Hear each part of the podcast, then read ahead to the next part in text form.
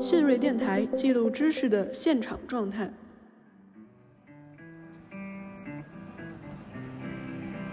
A curly-headed kid with a sunshiny smile heard the roar of a plane as it sailed through the sky. 对吧？因为布鲁维是一个有批判精神的马克思主义者，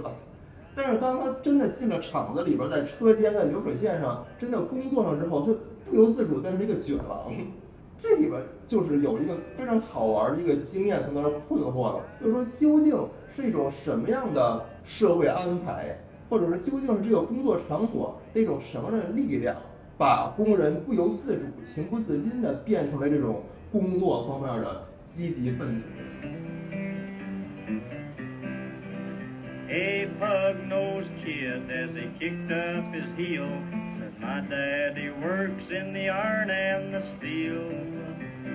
那么布洛维当时就在这个书里边提出一个很重要的论断呢，革命不能只是一个关于夺取国家权力，或者说在这个国家政治层面去重塑呃政治生活、重塑权力运作模式这个过程。呃，真正有变革性的革命，它应该是同时改变国家政治与生产政治，对吧？它应该是用一系列的过程去重新塑造工人和工人在这个生产环节、在劳动过程里边所面对的一系列不同的关系。重塑过程一定是要和重塑国家权力紧密相连、同时并行的，否则这个革命它就会暴露出相当大的局限性。You tell your mama.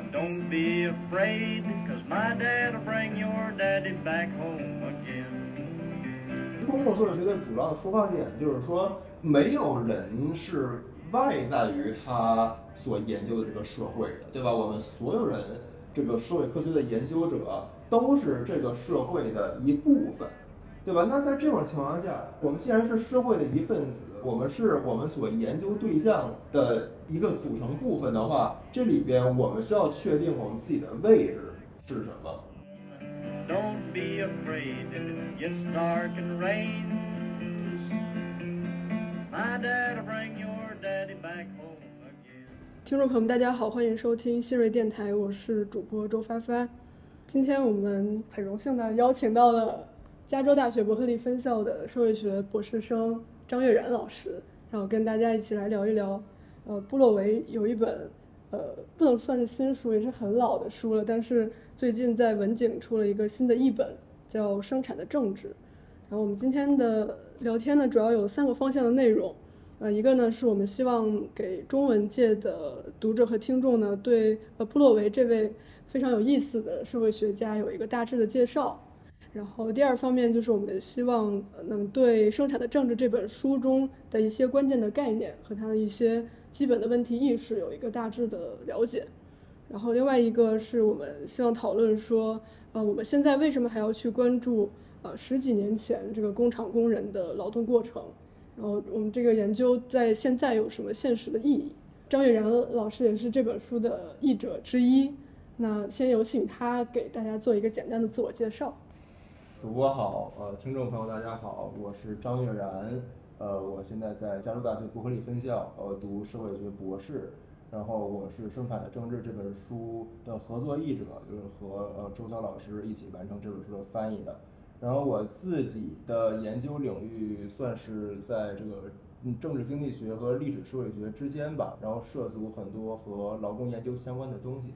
感谢张悦然老师的介绍。那我们一开始就先聊聊布洛维这个人吧。布洛维可以算是一个比较出圈的社会学家，然后他曾经在全球各地的工厂都和工人们一起共同的劳动，然后并且呢一直是这个公共社会学的积极的倡导者。包括这本书的开头，因为这本书是写作于一九八几年，但是他的出版于一九八五哦年。，一九八五年，布洛维是亲自为这个新的译本写了一个新的这个中文的这个版序哈，然后他在里面也相当于是自传性的回顾了自己之前的一些研究和田野的经历。它里面有一个他自己没有介绍到的，就是他大学的时候，其实在剑桥读的是数学系，嗯然后他就毅然决然的就从一个呃这个殖民国家的这个很有机会成为将来资本代理人的这样的一个精英的位置上，自动的放弃了这种特权，然后去到一个非洲的一个工厂里去，真的跟工人们一起劳动。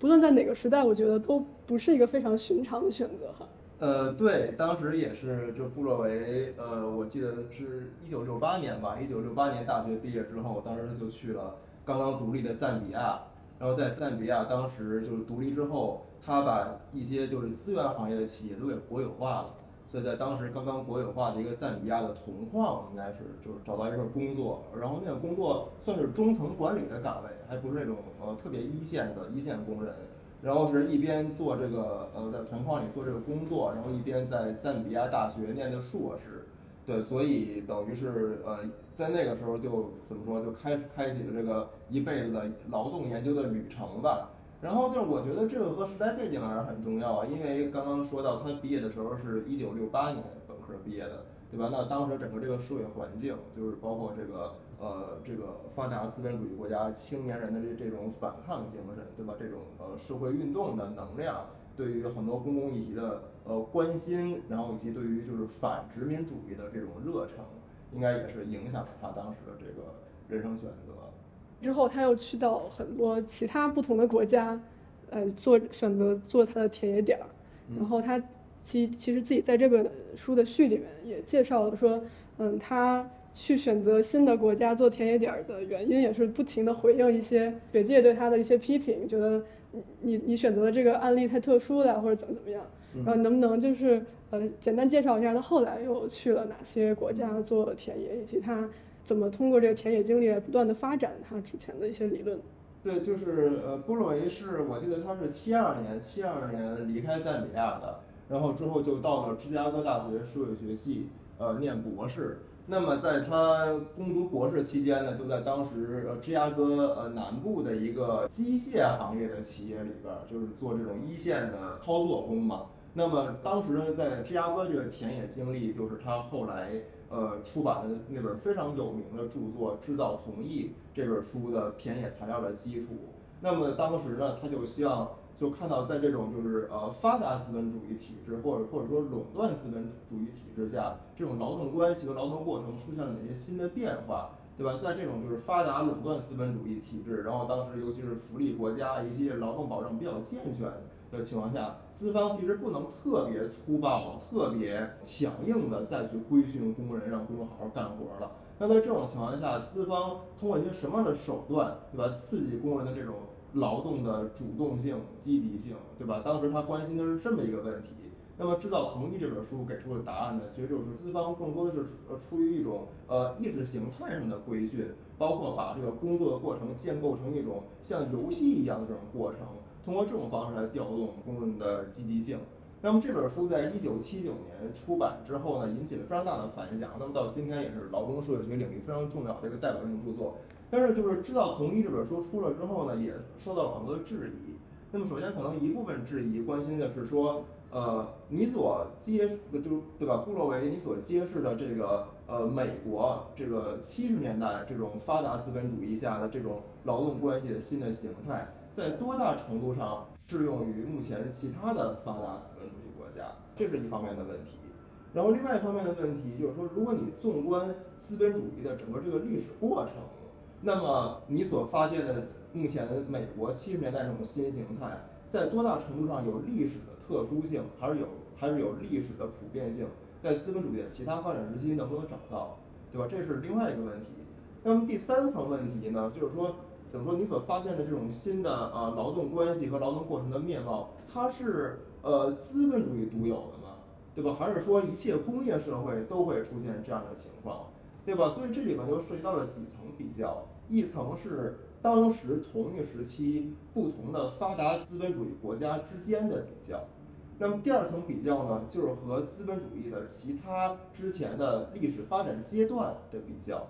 那么第三个比较呢，就是说资本主义与非资本主义，尤其是当时的社会主义工业体制之间的比较。为了回应这些不同的挑战，那布洛维就势必他要去做这些比较。那么其中的一些比较呢，它依赖的比较多的是这种呃二手材料，尤其是比如说涉及到这个资本主义不同历史阶段的这种历史比较的话，他要看很多关于资本主义早期工业史的东西啊。然后包括像就是不同的发达资本主义国家在同一时期，就是七十年代、八十年代那个时期，如果做这种横向比较的话，那肯定要看很多其他国家的介绍性的材料。那么就是布洛维他就是亲身的这种民族志田野研究，那么更多到八十年代中后期，呃，转向就是回应刚才所说的第三层比较，就是和社会主义的比较。所以呢，布洛维一开始呢，他是想去波兰。呃，做田野，在八十年代初，尤其是团结工会运动出现的时候，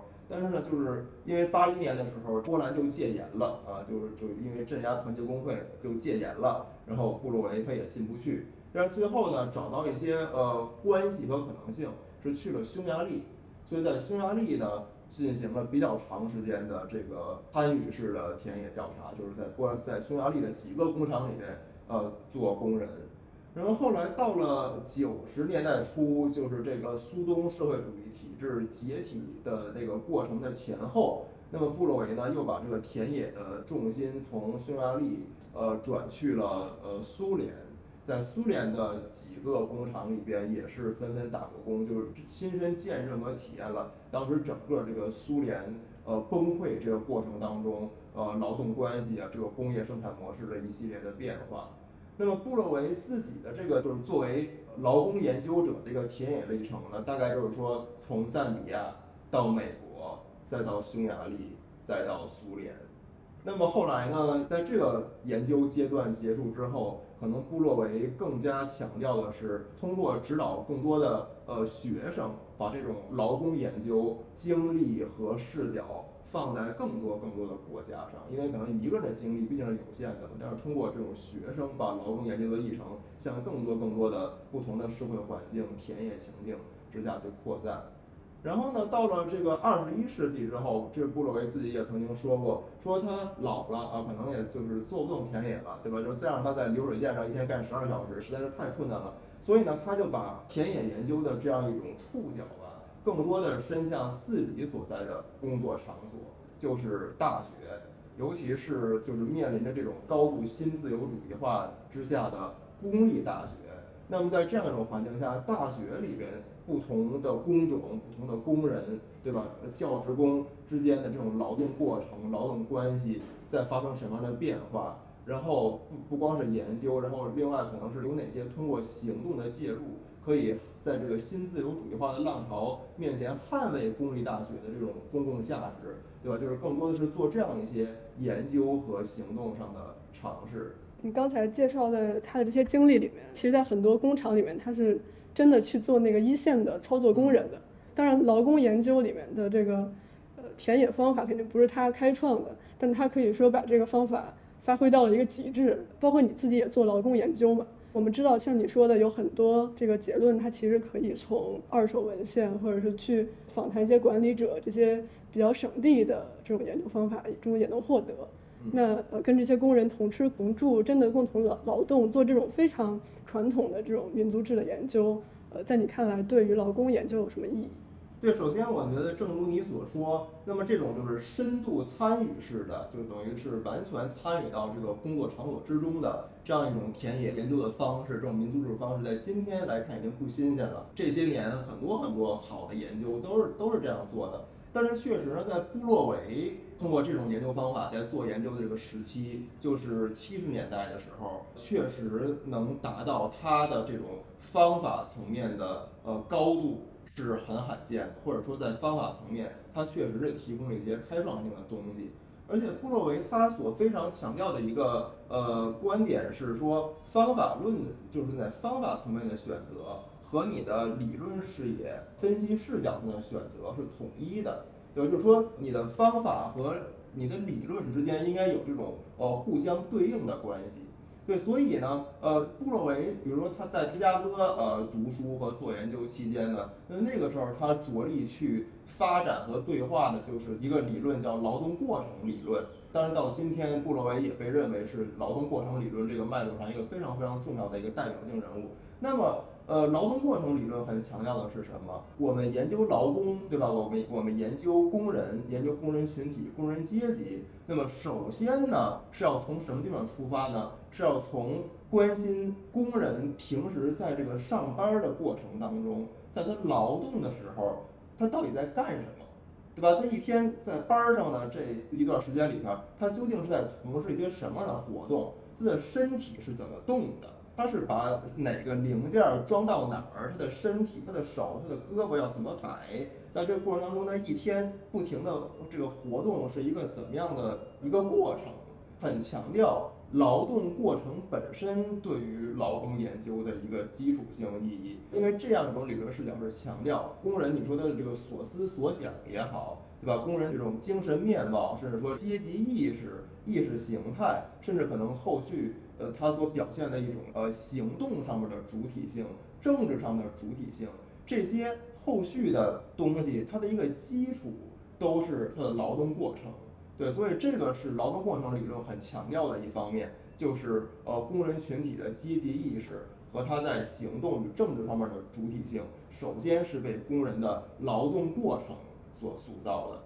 那么这样一种理论视角呢，是必须要研究者非常仔。细的去观察和体验这样一种具体的劳动过程，就是作为工人，你每天在班儿上，你具体在干什么？然后这样一种劳动的体验，对于一个工人的身体，对于他的精神，到到底是一种怎样的影响，对吧？布洛维他自己很喜欢举的一个例子，就是在芝加哥期间做这个田野调查的时候，发现他真的去做工的时候，不由自主的就变得特别积极。变得特别努力，变得特别勤奋。今天的话说，就是他可能那流水线上最卷的那个工人之一。然后当布洛维自己意识到这一点的时候，其实非常惊讶，对吧？因为布洛维是一个有批判精神的马克思主义者。但是当他真的进了厂子里边，在车间、在流水线上真的工作上之后，他不由自主变成一个卷王。这里边就是有一个非常好玩的一个经验，从那儿困惑了，就是说究竟是一种什么样的社会安排？或者说，究竟是这个工作场所的一种什么的力量，把工人不由自主、情不自禁地变成了这种工作方面的积极分子，对吧？那么这个问题意识其实就是呃布洛维在《制造同意》这本书里面所要回答的核心问题，就是资方究竟是用哪些潜移默化的方式去规训工人，让工人去好好劳动的？但是如果他自己不去当工人，不去在流水线上切身体验，在当工人的过程当中不由自主变成卷王的这样一种感受的话，他也根本就问不出来这个问题。所以这就是回应的是这个劳动过程理论很核心的东西，就是我们做劳工研究，首先关心的是工人一天到晚他在班上在干嘛，然后所所他干的这些事情对他身体和精神上这种直接的影响是什么。呃，我觉得这是布洛维所强调的这样一种田野方法的力量所在，而这和呃劳动过程理论一些基本的这个理论视角是统一的。嗯，你刚才讲的是他选择的这种研究方法是跟他的理论关注是密切相关的，包括你也讲到，就是他早期在写《制造同意》，他是更关心劳动过程理论，然后他在《生产的政治》这本书里呢，其实也提到说，他在这本书里想做的是。呃，结合劳动过程理论和国家理论这两个视角，可不可以说，就是他在这本书里是有一个理论上的兴趣的转向，就是他从最早期的只关注劳动过程，然后转向了对国家理论的关注，并且他因为这种转向，他在里面有一个非常关键的概念，就是这个 regime，就是这本书的副标题就叫呃资本主义和社会主义下的工厂政体。政体这个词可能也是很多读者可能第一次读这本书对他来说最难理解的这个理论概念。那下面一部分可不可以请你来介绍一下他所谓的这个 regime 到底是指什么？然后他在他的这个框架中为什么是一个非常重要的概念？对，我觉得先回应一开始你所说，也就是《生产的政治》这本书相对于他《制造同意》那本书来说，我觉得理论视角上更多的算一种扩展。就是我觉得转向还不是特别确切，我觉得更多是一种扩展。那么我可能我就是先回应你刚才所问这个问题，就是在这本书里面，它所在理论上的这种创新具体的内涵是什么？因为确实可能这本书里它所提出最核心的概念就是生产政体或者说是工厂政体这个概念。啊，就是 production regime 或者 factory regime 的政体 regime 这个概念。因为这个概念确实一般情况下更多的是在政治学啊或者政治社会学里面去出现的，它讲的是这个政治体制或者国家体制，就说什么呃威权政体啊、民主政体啊，对，它都是一个去分析一个政治体制、国家体制的这么一个概念。那么布洛维呢，他用政体这个概念来讲生产环节，来讲工作场所，来讲工厂。那么首先呢，他所强调的是这种工作场所的工人和工人，以及工人和老板、工人和下属等等，就是在工作场所，在这个劳动过程当中所出现的一系列人和人的关系，都是高度政治化的，都是充满了呃规训、控制和斗争的。虽然这个本身这些关系，它都是蕴含在。工人每天这个日常的劳动的这个活动的过程当中的，但是呢，这些关系也无时不刻的不再被规训、控制和成为斗争的焦点。当然，我觉得这个事儿对于咱们一般打工人来说没有那么难理解。我们自己在上班的时候体现到上司对我们那种压榨，其实这里面就能非常明显体会到这种权力关系，而这种权力关系本身就是一种政治关系。呃，首先，布洛维试图用工厂政体或者生产政体所强调的是说，在一个工作场所，在一个生产环节当中，人和人之间这种关系，其实背后都是有强烈的政治意涵的，都是充满了规训、控制与冲突斗争的。那么，所有这些高度政治化的关系所组成的这样一种社会安排、工作安排、制度安排。那么也是一种高度政治化的安排。那么我的理解里边，就是生产政体或者工厂政体，它指的是这么一个东西。然后另外呢，就是更加延伸一步呢，就是说工厂政体这个概念也是非常强调工作场所、生产环节所发生的这些事儿与国家层面的国家政治之间有非常紧密的、密切的联系。因为一方面呢，会看到不同的这个发达资本主义国家，虽然它可能它都处在一种就是垄断资本主义或者说是这个呃福特制资本主义的阶段，但是看具体不同国家的这个呃工厂、生产场所、生产场域里边所表现出的一系列这样一种生产关系啊劳动关系呢，其实是不一样，有不同的面貌。那么这种。嗯，不同是被什么东西所塑造和决定的呢？那这里边很重要的一个因素就是国家的力量，国家在这里边起的干预作用。对，所以一方面呢，布洛维非常强调国家的干预作用对于生产环节的这一系列政治性的关系，或者说是对于工厂政体的这种塑造作用。然后另外呢，反过来，布洛维也非常强调生产环节的这一系列政治性的关系对于。国家政治反过来也有一个很强烈的反作用，或者说反向的塑造作用。这里边可能呃一个让我印象比较深刻的一个呃例子吧，就是说布洛维在《生产的政治》这本书里边也花了很多时间去讨论历史上比较重要的一些社会主义革命，就尤其是俄国革命。那布洛维当时就在这个书里边提出一个很重要的论断呢：革命不能只是一个关于夺取国家权力，或者说在这个国家政治层面去重塑呃政治生活、重塑权力运作模式这个过程。呃，真正有变革性的革命，它应该是同时改变国家政治与生产政治，对吧？它应该是用一系列的过程去重新塑造工人和工人在这个生产环节、在劳动过程里边所面对的一系列不同的关系。重塑过程一定是要和重塑国家权力紧密相连、同时并行的，否则这个革命它就会暴露出相当大的局限性。布洛一方面强调国家力量。对于劳动场域的塑造，另外一方面也强调劳动场域的这种种社会关系对于国家政治的塑造。那么这个呢，也是生产政体这个概念它所想要捕捉的一个线索。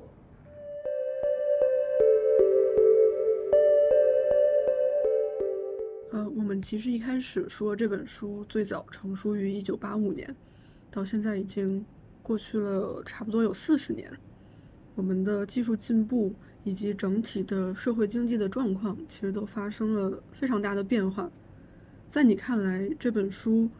呃，它不管是关于这个劳动过程的研究也好，还是对于政体的研究也好，它在那个年代去基于这些工厂工人的研究，对于现在的我们理解我们自身的工作状态，或者说理解现在新出现的一些业态的劳动过程和生产关系，你认为有哪些依然有非常强的解释力，或者是有非常重要意义的一些思想遗产？我觉得这可能要至少分两个层面去看，一个层面是可能一些具体的实证层面的观察和判断。那么这个东西呢，肯定说时移世易，因为今天的这个对吧，劳动形态确实和制造同意，包括生产的政治、出版的那个年代劳动形态之间有很多差异，所以可能当时布洛维所具体所做的一些实证层面。观察性的论断肯定在今天是不适用的，但是另外一个层面呢，就是这种呃分析视角和分析方法层面。那么我觉得这里边对于今天我们了解今天很多和呃劳动相关的新形态、新问题，还是有非常强的启发吧。我觉得可能举。一个例子，今天呃，可能大家非常关心的是这种平台经济导致一系列新的劳动业态，包括各种新的和平台经济紧密相关的职业。那么这里边呢，可能今天大家更多的强调的是说，平台经济里面怎么体现的是可能平台通过这种系统或这种算法，对于很多不同的这个呃劳动群体之间的这种控制。那包括可能因为缺乏一种稳定的、明确的雇佣关系，所导致的一系列零工化的不稳定的劳动状态之下，呃，这样一种情况对于这个工人的呃工作生活有什么样的影响？包括如果又强化了资本和劳工之间的不平等关系，对吧？所以更多的是看算法控制以及这个零工化的趋势、这种不稳定化的趋势的影响。但是这里面可能不是特别被关注的一点，这种新的平台经济之下所产生的一些新的劳动形式里边，具体的日常的劳动过程究竟是怎么样的？为平台去打工的工人，他每天究竟是在做什么？他在做哪些具体的事情？几点上班？几点下班？几点休息？他有多长的时间在工作，有多长时间在等单，而且在这个具体的过程里边，他所要面对哪些具体的劳动环节，对吧？他的身体是怎么动的？他这样一种劳动环节对他这种直观的身体呀、呃心理层面有哪些的影响？就是怎么具体的看这个劳动本身的过程。可能这一块儿呢，在今天很多对于呃平台经济、呃平台劳工的讨论里边，研究也好，还是公共舆论也好，相对来说是更加缺乏一些的。但是在这个时候呢，我觉得可能布洛维他所提出的一些分析上的呃视角就很有价值，因为确实是我觉得对于理解今天的平台工人的这种新的形态也好啊，还是理解这种平台化。对于工人可能后续的这种政治主体性、行动主体性这些塑造来好啊，呃，理解劳动过程本身是一个非常非常重要的出发点。对，所以这个可能是其中一个例子吧。从这个分析视角、分析方法层面，布洛维他之前的一些研究工作，对于理解今天的这种新的劳动业态，呃，还是有一些启发。嗯，还有一个问题是，就是你觉不觉得在今天就是平台经济的这个时代，呃，虽然它对于绩效的考核其实是加强了，但是它可能对于人，像你说他每天要做什么动作，要具体执行哪些标准化的东西，它对于这方面的控制其实是稍微减弱了，以至于我们现在其实有点难找到一个标准或者说一个典型的工人。比如说，你可能说像外卖骑手，他每天做多少单，然后怎么做？其实他对于完成目标的方式的选择是变多了，这样会不会导致就是呃，我们研究者即使参与进去，其实我们也很难讲出自己的经历或者我们自己的体验，是不是一个所谓典型的行业内工人的一天？就是即使我们去做了民族志的这种研究方法，我们是不是也很难捕捉到一种？特别具有所谓代表性的劳动过程的，就是民族志的这种研究方式呢，就是这种深度的参与式的田野研究，它一定是研究者作为参与者的个人体验是一方面，然后另外呢，可能同样重要的是，在这个田野的过程当中，你所所建立的这些深刻的和你遇到的人、遇到的工友之间的联系。对吧？所以就是在这个过程当中，可能一方面是一个研究者个体他所做一个参与者感受到的他个人层面的体验，另外一方面呢，和他的许多工友之间所建这种联系，使他也能看到不同的工友他处在可能不同的这种呃生产环节的位置上所带来的体验的差异和不同。那么这个东西呢，肯定是一个好的田野工作者。所必须关注并且能够关注的事情，对吧？所以就这里边可能确实也使得研究者在一定程度上，他基于个人体验，但同时也能超越个人体验，所能看到一种更加群像化的观察。对，这个呢是一方面。然后另外呢，就是说你刚才就提到一个词儿，叫叫做叫做代表性啊。对，我觉得这个其实就是这里边涉及到呃不同的人对于田野研究、对于民族志研究方法的一些不同的认识，因为这里边确实不同的呃民族志研究的脉络，对于这种研究方法是干嘛的，这个认知是不一样的。可能其中有一部分确实是认为做民族志，它所深度挖掘的是一种有代表性的体验，哪样的一种生活经验，娘的一种呃呃劳动经验，它是能代表一个群体的，对吧？这个是一种呃思路，呃，希望是描述性的挖掘出一种有代表性的体验。但是可能对于布洛维以及他所代表的这样一种呃民族志流派呢，布洛维命名为叫拓展案例法。那么这样一种民族志流派呢，第一，他当然非常关心的就是在田野当中你所看到和体验到的这些非常非常小的细节，因为这些细节它都有非常大的意义。但是呢，就是对于这些。细节性的观察材料的处理来说，不能描述性的就细节论细节，而是要去提问，就是说我们在田野当中所体验和观察到这种细节，它是怎么形成的？它是怎么被更大的结构性力量所塑造出来的？在田野当中，我们这些微小的观察，我们作为个体层面所体验的东西，它背后的这种更大的、更宏观的结构性根源是什么？这是布洛维的拓展案例法所特别强调的一种，在田野过程当中，研究者要不断的去思考和回应的事情。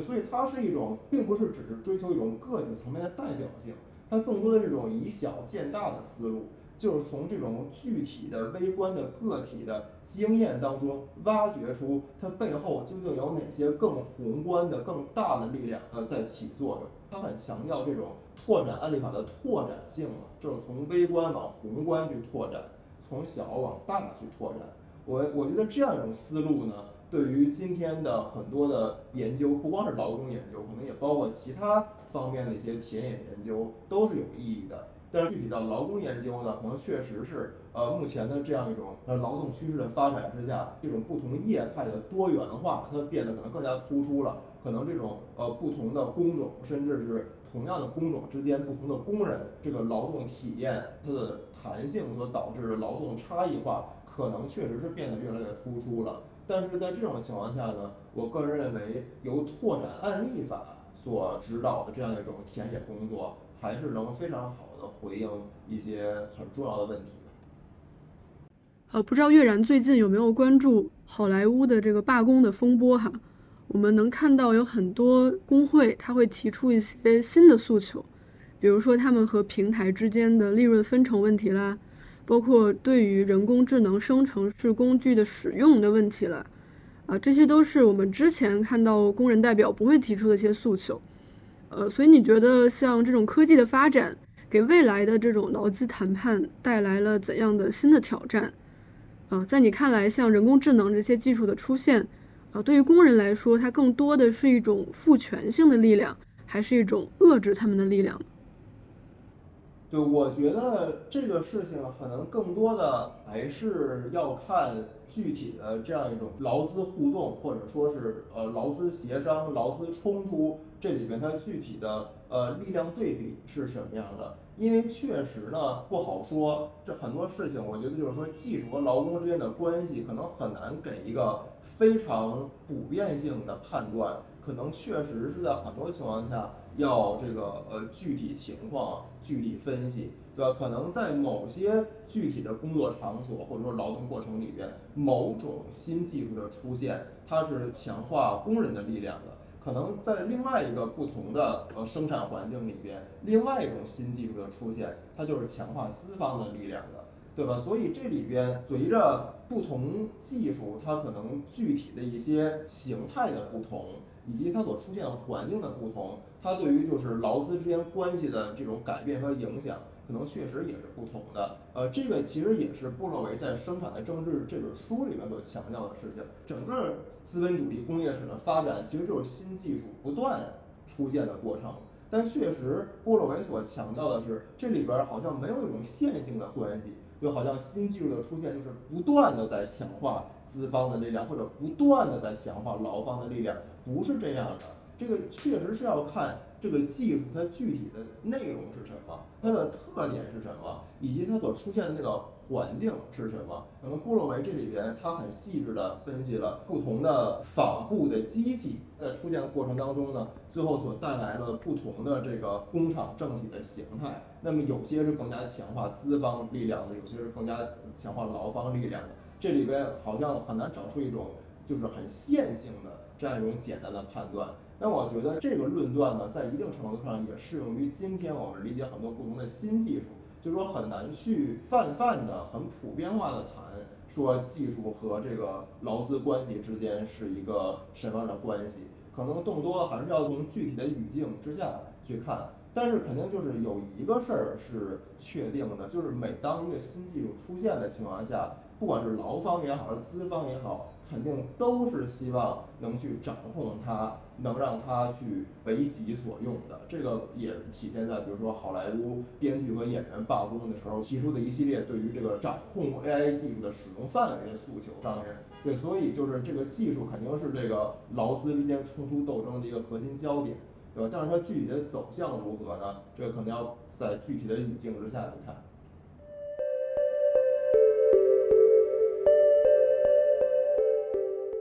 呃，其实最后一个问题，呃，是一个比较个人的问题哈，就是我们知道布洛维他也是一个积极的倡导公共社会学的人，然后他自己其实也有非常鲜明的政治立场，他也从不避讳谈论自己的立场和价值观，呃，但是可能有一种声音会认为说，呃，社会科学要保持这种理中客，然后他要求这种，呃，社会科学的研究者最好也是。远离这些公共事务，并且，呃，最好不要鲜明的去表露自己的价值立场。那你个人是怎么看待这个问题呢？我个人是比较认同布洛维所提出的公共社会学的主张的，因为就是其实公共社会学的主张的出发点就是说，没有人是外在于他所研究的这个社会的，对吧？我们所有人，这个社会科学的研究者都是这个社会的一部分。对吧？那在这种情况下，我们既然是社会的一份子，我们是我们所研究对象的一个组成部分的话，这里边我们需要确定我们自己的位置是什么，对吧？当然，我觉得可能有些学者怀有一种对于客观中立的呃期待，或者觉得我们应该就是在研究当中尽可能的掩饰自己的价值取向。我能理解这种观点，但是我自己不认同，或者说我自己不会去这么做。对我可能更加强调的就是像布洛维的这个所提出的公共社会学，他所主张的那样，就是说，说，是是学者要找找到一种公共参与的方式，而且这种公共参与它不是一种单方面的参与，好像是我向公众喊话一样，对吧？或者是我简单的写做点公共写作，好，好像就叫公共参与了，不是这样。这里边布洛维所追求的是一种更加有机的公共参与，就是说，你确实是需要和某一个社群。或者某或者某一个社会运动的场域，建立这种非常有机的联系，把自己真的呃扎扎实实嵌入在一个社群、一个运动场域当中去，然后通过这种不断的、持续往复的，可能是年复一年、日复一日的这种交流对话，所明确自己的知识生产究竟是一个什么目的，是在为谁服务的。那么我是比较认同这样的一种思路来定位学术工作和社会之间的关系。